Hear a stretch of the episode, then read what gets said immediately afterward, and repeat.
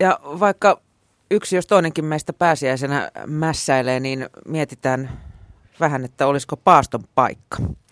Suolihuhtelu, siinä suurin syy, miksi en ole koskaan kokeillut paastoa. Vaikka paastojat ylistävät, miten energinen, euforinen ja suorastaan uskonnollinen olo ruuatta olemisesta tulee, suolihuhteluletkun kanssa sohaaminen ei houkuttele. Eivätkä sitä suosittele muuten lääkäritkään, joiden mielestä huuhtelu voi viedä suolistosta huonojen lisäksi myös hyviä bakteereja sekä sotkea suoliston toiminnan. Paasto on silti taas pinnalla, onneksi päivitettynä versiona. Ravintoasiantuntijat suosittelevat kokeilemaan kevyt- tai pätkäpaastoa, eli siis elelemään vaikka päivän tavallista kevyemmillä eväillä tai puoli päivää pelkällä vedellä. Elimistö kuulemma hyötyy, kun se saa lomaa ruuasta. Lyhytaikaisten ruokataukojen hyöty ei ole tuulesta temmattu. Jatkuvasti koholla oleva verensokeri, kun synnyttää kehoon lievän tulehdusreaktion. Sen sijaan pitkät paastot voivat lääkäreiden mukaan olla naiselle jopa haitaksi. Syömälläkin voi kokeilla eräänlaista paastotilaa.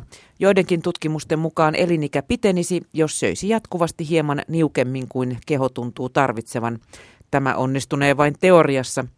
Letkun kanssa sählääminenkin on nykyihmiselle pienempi paha kuin jatkuvassa nälässä oleminen. Että Ei. suolihuuhtelu. Hyi. No sekin, mutta ei mulle se paastokaan kyllä sopisi. Mulla, tai en tiedä sitten, mutta mulla tulee ainakin tasaisin välein rupeaa tulee paha olo, jos se jotain saa. Mä en ole tuommoista kokeillut. Enkä kokeile. Pitäkää paastonne. No, mutta tämä lenkkeily on kyllä sinun harrastuksesi, sen tiedän. Ja Mm-hmm. me Naiset-lehdessä kerrotaan nyt uudesta lenkkeilytrendistä, eli chi-juoksusta. Just. Eli chi-running. Onko tuttu? Ei. Okei, no sitten tulee Kerro. tämä näin.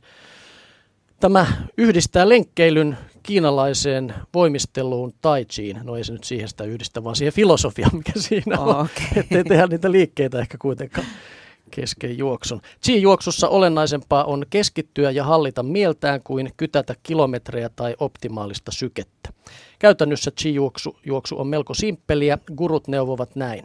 Kun juokset, älä keskity jalkoihisi, vaan suuntaa ajatuksesi navan alla olevaan pisteeseen. Jaha. Mm-hmm. Kun pidät keskikehon voimakkaana koko lenkin ajan, juoksuasentosi keikahtaa kuin huomaamatta parempaan etunojaan, askel lyhenee ja muuttuu rennommaksi ja lenkistä tulee yhtä meditatiivista flowta.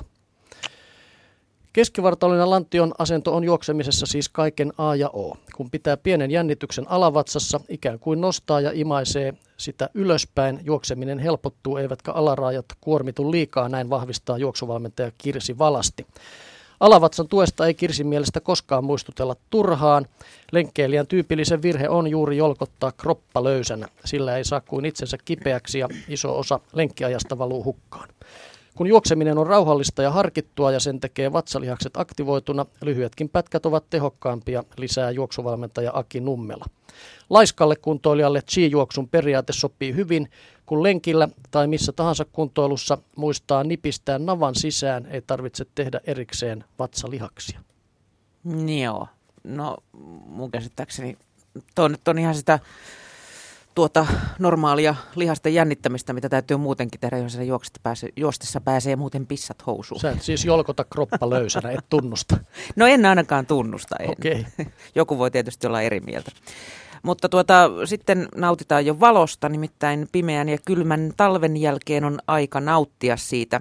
Mutta eipäs nyt sekään ole näin helppoa. Pitää Oho. muistaa suojata vaalean ihon auringon arvaamattomilta UV-säteiltä. Parempi kuin pysyy Nuo sisällä pahalaiset, niin. No. Pimeän talven jäljiltä ihon oma luonnollinen suojamekanismi UV-säteilyä vastaan toimii vajailla tehoilla, koska ihoa palamiselta suojaavien pigmenttien tuotanto on vähäistä. Iho on kalpea ja ohut.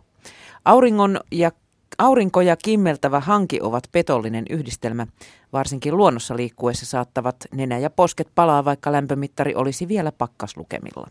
Siksi on tärkeää aloittaa ihon suojaaminen jo hyvissä ajoin keväällä. UV-säteily on yksi merkittävimmistä ihoa ennenaikaisesti ikäännyttävistä tekijöistä. Iik. UV-säteet aiheuttavat ihossa vaurioita ja muutoksia, jotka näkyvät ihossa pigmenttihäiriöinä, ryppyinä ja altistavat pahimmillaan ihosyöville. Koska hyväkuntoinen ja hyvin hoidettu iho on vähemmän altis ulkoisille rasituksille, kannattaa huolehtia hyvin ihon perushoidosta, kuten kuorinnasta ja kosteutuksesta. Kevät-talvella voi hoitorutiineihin ottaa mukaan myös seerumin, joka virkistää ja piristää talven väsyttämää ihoa. Kun iho on vielä kalpea, kannattaa valita korkean suojakertoimen sisältävä kasvojen suojatuote. Huulten ja silmän ympärysalueen iho ovat muita kasvojen ihoa ohuempia ja alttiimpia siis rasitukselle, siksi niille on hyvä valita erilliset suojatuotteet. Silmän ympärysten iho joutuu kovaan rasitukseen, kun silmiä siristelee auringonpaisteessa. Huulten iho taas ei sisällä talirauhasia, joten ne kaipaavat täyteläisen voiteen, joka ehkäisee samalla myös viiman aiheuttamaa rohtumista. Pitkän ulkonaolon jälkeen iho saattaa tuntua punoittavalta ja kuumottavalta, varsinkin jos ulkona on ollut pakkasta ja tuulut. Kotona kasvoille levitetty kosteuttava ja rauhoittava hoitotuote auttaa ihoa toipumaan ulkoilun jälkeen. Tämän meille kertoi kotiliesi. Musta kyllä kuulosti jonkun kosmetologin myyntipuhelta enemmän. Kato nyt mun lärviä. Eikö ihan hyvä väri? Kyllä. Ja mitä seerumeita tähän tungettu? Ihan tuolla luonnollisena pyöriskelty ulkoilmassa. UV-säteily ei ole Johon tähän tehnyt menisi aikaa ihan törkeästi. Olen miettinyt kaikki seerumit ja suojat ja kurkut silmillä ja sitten voi hyvänen aika. No, kukin tekee niin kuin tykkää. Voisi kuvitella, että herkkäihoselle toi on niin kuin ehkä ihan omia.